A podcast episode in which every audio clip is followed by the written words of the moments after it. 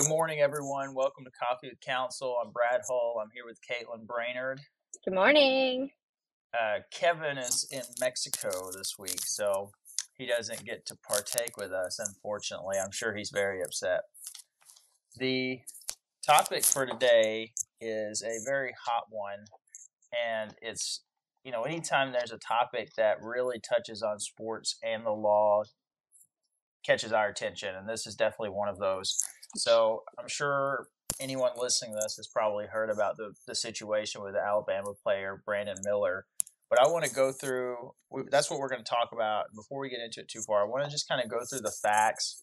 Some of these are undisputed, and some of them we're not sure about yet. So the undisputed facts start with the fact that Darius Miles and another kid who was not on the team — Darius Miles was on the Alabama team — another kid who's not on the team ended up in a shootout where they ended up in a shootout where a woman died. The woman was a mother to a 5-year-old, and it was an incredibly tragic situation that happened. Now, the facts from there start to get more convoluted, of course, as they always do. So Miles gave a gun to the other guy. His name was Davis. I don't even remember his first name, but his last name is Davis. So Miles gives a gun to Davis, and that's where we start pulling Brandon Miller into this, because these two guys, Miles and Davis, have been arrested. They've been charged with murder. They had a preliminary hearing, which in Alabama — I've done a little research on this, and it looks like in Alabama the way they typically handle these felonies is when you're charged, you can request a probable cause hearing or a preliminary hearing, and that's where they determine if there's probable cause, and if they do determine that, then it goes to a grand jury to decide whether there's going to be an indictment or not. At this probable cause preliminary hearing, there starts to be testimony that includes the name of Brandon Miller, and that's important because Brandon Miller is probably a top 5 draft pick, and kind of considered to be the best player on Alabama's team, and Alabama's team is a top 5 team in the country. So that's getting everyone's attention. And the way Brandon Miller gets pulled into this is apparently he drove the gun to the location where Miles got it and then gave it to Davis. But it's really not that simple, and that's certainly something that he's wanting to bring up at this point, because when you just say that, it sounds horrible. It may not be quite that bad. So here's kind of the timeline as his attorney laid it out. His attorney says that after the game that night, Miller gave Miles a ride to a nightclub. Miller did not go with him to the nightclub. He went to a restaurant. Miles had a gun that he had put in the car. Miller is at least claiming he didn't know that gun was in there. A couple hours later, around midnight, Miles sends a message to Miller asking if he could pick him up so they could go somewhere else. Miller said he would. About an hour later, he meets up with Miles at the location that would unfortunately turn into a shootout. Miles got the gun out of the car, and then basically a shootout ensued. Miller didn't really know what was going on, is what his attorney says. The other thing that's very important here is that on his way to get Miles, Miller got a text from Miles that said, "Bring my gun." So he knew before he got there that a fire — whether he knew or not before that time, he knew at that point there was a firearm in the car, and he was taking it to Miles. The officer testified at the preliminary hearing, said he texted him to bring his firearm. Brandon Miller's attorney said he texted him to bring him his firearm. One of the things that people were saying really implicated Miller was that his car may have been blocking the victim's car. His attorney says that there's video proof that he actually parked his car before the victim's car got there, so he wasn't blocking it. That's just where he parked. We haven't seen that video. I'm guessing his attorney is not brazen enough to just lie about something that he knows there's video about. Maybe he is. We'll find out, because I think the video will come out at some point. But I'm going to assume for right now that anything he's saying that there's video on is pretty accurate, because it would be really questionable move on a couple different fronts to just lie about what the video shows. Last thing here is that after it happened, the gunshots actually hit Brandon Miller's car. He quickly left the area, according to his attorney, and this was interesting to me. In the statement, he said, as soon as he was notified that someone had been injured and the police wished to speak with him, he has fully cooperated with law enforcement's investigation. So I don't know. I guess he didn't make any sort of report of the shooting, and that may be the biggest indictment of him throughout this whole process, in my opinion. I don't know. I think just because you have knowledge of a crime doesn't necessarily mean that you should run out and report it. Like, you don't have a duty to go out there and, tattle on somebody else. I totally agree with you. If he knew that there was people being shot, like, let me be clear here. I do not condone shooting people. Okay. But also I don't think that he necessarily had an obligation to go tell them, because the event itself was over. So what good was he going to do to mitigate his risk and his liability by telling the cops after? I mean, maybe to save his image, but. Well, and I said the word indict, and that I didn't mean a criminal liability there. I don't think that makes him criminal liable. Just for the indictment. I just mean that I think from a standpoint of, what did he do wrong and what his liability should be. When I've looked at the facts of this, and I pulled up the Alabama code that I think would govern this as far as accomplice liability, and it says that you can be held liable for behavior constituting a criminal defense or a criminal offense by another if with the intent to promote or assist the commission of an offense, you procure, induce, or cause the other person to commit the offense, or you aid and abet the other person in committing the offense, or you have a legal duty to prevent the commission of the offense and you fail to make an effort that is legally required. I think where any accomplice liability would come to him would be through the aiding and abetting, but I don't think there's any real evidence of an intent to promote or assist the commission of the offense. Yeah, I totally agree with you. I think it's very important. If I were his attorney, I too would be, if my client, if this were truthful, we would be pushing the idea that just because someone had left a weapon in his vehicle and just because they asked for their weapon back doesn't mean that you should assume that it was for an immoral or an illegal purpose. Maybe the guy just wanted his gun back, and, maybe Brandon Miller didn't know that his friend was going to do something bad. Well, and even if he knows that the gun may be used, it doesn't necessarily mean it's going to be used for a crime. And, it could be that Brandon Miller interpreted the text to mean I'm in trouble here. Somebody may be trying to commit a crime against me. And the defendants are already talking about self-defense. From what I've seen, I don't think they're going to get very far with that, but Brandon Miller doesn't know what's going on over there, and he could reasonably interpret that as a, hey, I need this firearm to protect myself. So I don't know that I don't see him getting criminal liability, and in fact, I really think that he probably is getting the right punishment right now, which is the public scorn. The public embarrassment of it all, because. It's like my wife so elegantly said, if you hang out with trash, you're going to smell like trash. And this is kind of the example of that. He was running around with a crew that clearly he shouldn't have been running around with. And I think that reflects on Nate Oates, too, the coach for Alabama. It's his program. If any, he should be catching a lot of heat. And I think he's starting to. Initially, he wasn't getting it. Is he the one who said we've handled this perfectly? Couldn't make any notes?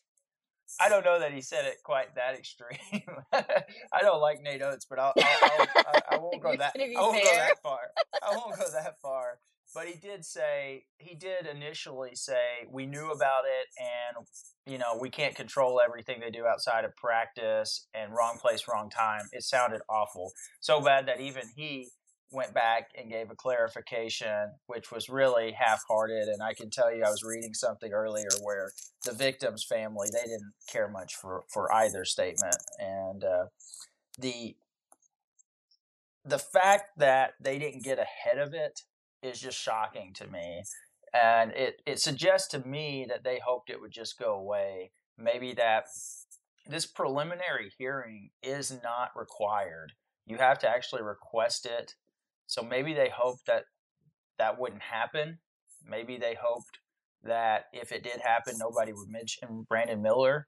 But if they knew about it, they should have done something sooner for the sake of everyone involved. They could have helped protect Brandon Miller a lot by being on top of it and getting out ahead of it with something like the lawyer has put out. If that comes out beforehand, then I don't know that it's near as big of a bombshell as the half statements and facts that we get in a hearing that everybody, of course, latches onto. And then to just basically act like Brandon Miller had done nothing wrong at all. It is questionable to me, because I do think that he made some bad decisions that night. To me, the most notable from the undisputed facts is that he didn't go straight to the police after he knew there was a shooting. Whether he knew someone got shot or not, he knew there was a shooting. He knew that was a bad deal, and that he was involved in it. That was incredibly silly. It didn't look good. I was trying to find another word than stupid, but that's a stupid thing to do when you're in that situation. And he's young. He's not an older guy. You know, he's 18, he's like 19 years old. Oh, wow. I thought he was in his 20s. No, he's a freshman. So I get the mistake, and I don't think he should be put under criminal liability for it. And I would honestly probably cut him a break for it. I mean, I would make fun of him probably because I'm an Arkansas fan, and that's just, you know, I couldn't help myself. But I morally, I could cut a break for a kid who put himself in the wrong place at the wrong time. If that's all that happened, you got to go report it, and you need to learn that lesson. And that's where we're just not seeing any of that from Alabama's coaching staff or the players. It makes me wonder if they're more concerned about his actual liability than what we've seen, or if they're really just mishandling it that much. See, I disagree with you on how he should have handled the police report. I understand why he didn't, because going and reporting it to the police is essentially, I would take it as it looks like an admission of guilt, an admission of involvement in a criminal case. And, you know, for accomplice liability, I think the important thing, if you want to get off the hook for being an accomplice, you have to go take those actions before anything has happened. After it's all happened, I mean, I think as far as making smart criminal case decisions goes, you probably shouldn't try to own up to anything, even if you were just happened to be there, because it looks bad. From a public standpoint and a civil standpoint, going and making that report is obviously the thing that you need to do. Your reputation is going to be saved so much more if you are honest and straightforward with everyone, especially with the NIL deals and stuff like that. I'm sure this is going to kill his potential, earning potential for a while. But so far, it seems like he's going to avoid most of that based on what I've seen. But I think he's going to get put through it for a while, and then he's going pro, so he will be fine on NIL. Well, that was my next question. My next question is he going to get to keep playing this season? Yeah, I mean, it seems like it. Yeah, he had 40-something points the first game after. The crowd was chanting, lock him up, and nobody on the court could. So he's playing fine. He only had one assist, and I don't know if he had it in regulation. That game went to overtime. So basically, he's learned his lesson about assisting his teammates. But Brad, I'm sorry, I can't help myself on it. I am a Razorback fan. No, Drake. Oh my God, Drake wanted me to say something like that too, but he did it even better. But in all seriousness, I'm kind of surprised I haven't seen more comments about his draft stock going down. What I have seen, and maybe it's just good PR on his part, is that his draft stock is not moving at all from this. And I think maybe, you know, I don't know the kid. It sounds like he's a pretty good kid, generally speaking. And it probably was more of a wrong place, wrong time, bad decision by a young kid, not wanting to be, you know, a bad friend or a bad teammate. The bad or friend or the nerdy guy, you know, wanting to keep his image with the team and stuff like that. All those things that teenagers get caught up in. So I can understand all of that. And that's why, to me, it goes back again to if I'm really going after somebody here for massive failures, obviously the kids who killed somebody are top of the list. But Nate Oates, it's a real indictment of his program. And I asked one of my friends who's an Alabama alum, who I was giving a lot of crap about this to, but I asked him, what would Nick Saban do with this situation? And he said, well, first of all, Nick probably would already cut the kid, but more importantly, I don't think any of Nick's players would have ever done this. They would have known better. And now he may be wrong about that, but it just goes to the institutional control you have over your team that this happens and then becomes such a mess. You obviously can't control all of your players, and you want to only recruit guys who are good character, high character guys. Yeah, and that's easier said than done. But when it happens, you know, it's the coach who has to take care of it all, and just sweeping it under the rug blew up in their face massively. And not taking any action against Brandon has blown up in their face massively. If they get on top of this from the beginning, maybe they do hold him out a couple of games, and they can say, there's this investigation going on right now. Brandon was kind of caught up in it. It's a tough time for him, and we just want to let everything die down. I think that's a much better response than what's happened. So let me ask you this. Is he such an integral part of the team that cutting him off or, you know, making him sit on the bench for a few games, is that going to kill Alabama's season? Is that the reason they're doing this? It will now, because we're at the end of the year and they're playing for a conference championship and a 1 seed and everything. It would now because we're at the most important games. If they had done it in, I think this came up in it was months ago. December? I want to say it was end of December, early January. If they had done it then, it would have had very little effect. And again, it wouldn't have been the bombshell that came out later.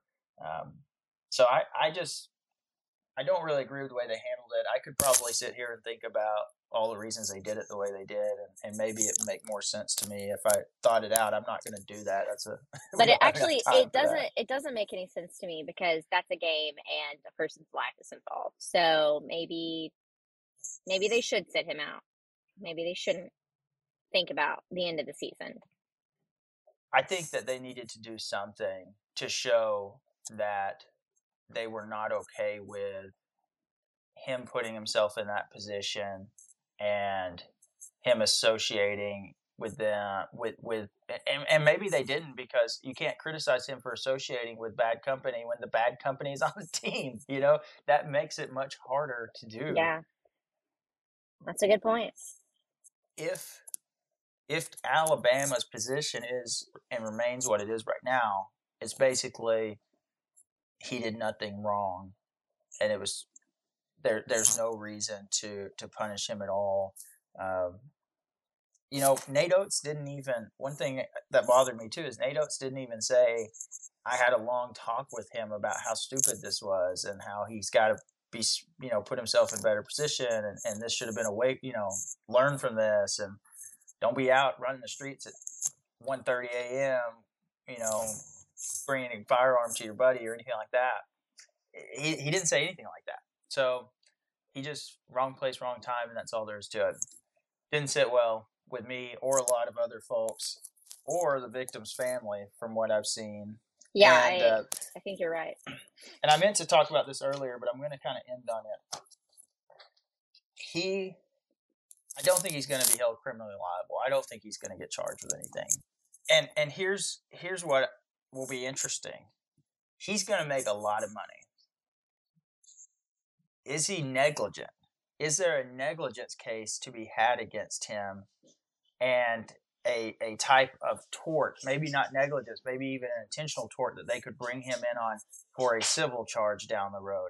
And I don't know that he's out of the woods yet on civil liability, and that will be interesting to see. That will probably not happen for years. They'll have a year or more to bring that claim, I'm guessing, under Alabama law. But if she wants to recover, her family wants to recover money from the people who caused her death, without a doubt, he is going to be the one who has the money to get, because he's about to go be in the NBA and make millions of dollars. So I will be shocked if there is not at least discussions of a lawsuit against him in a civil court in the next year or two. Absolutely. And we'll find out whether at that point, whether anybody thinks that he had, you know, some sort of liability in it beyond the criminal standard. And I'm curious to see that. We'll find out on it. We don't know now. It's not going to happen anytime soon. I don't expect. I think for right now, he's just going to keep playing ball, getting booed, chance at him. Yeah.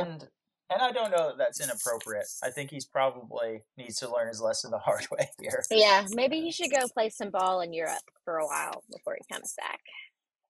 I can assure you that's not happening. We're recording this the day before Arkansas plays at Alabama.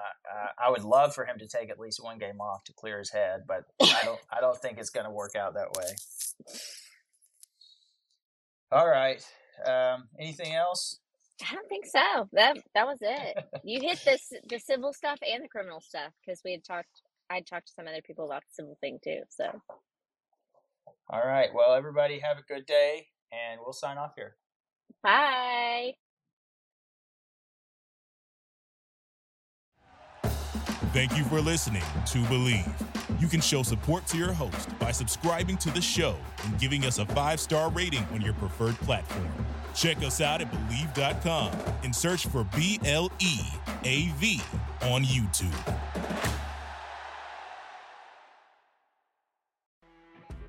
You know when you're listening to a true crime story that has an unbelievable plot twist that makes you stop in your tracks? That's what our podcast, People Are the Worst, brings you with each episode. I'm Rachel. And I'm Rebecca. We're identical twins who love true crime cases that make you say, "Didn't see that coming," and we hate the people responsible for them. Listen to People Are the Worst now on Apple, Spotify, or wherever you get your podcasts.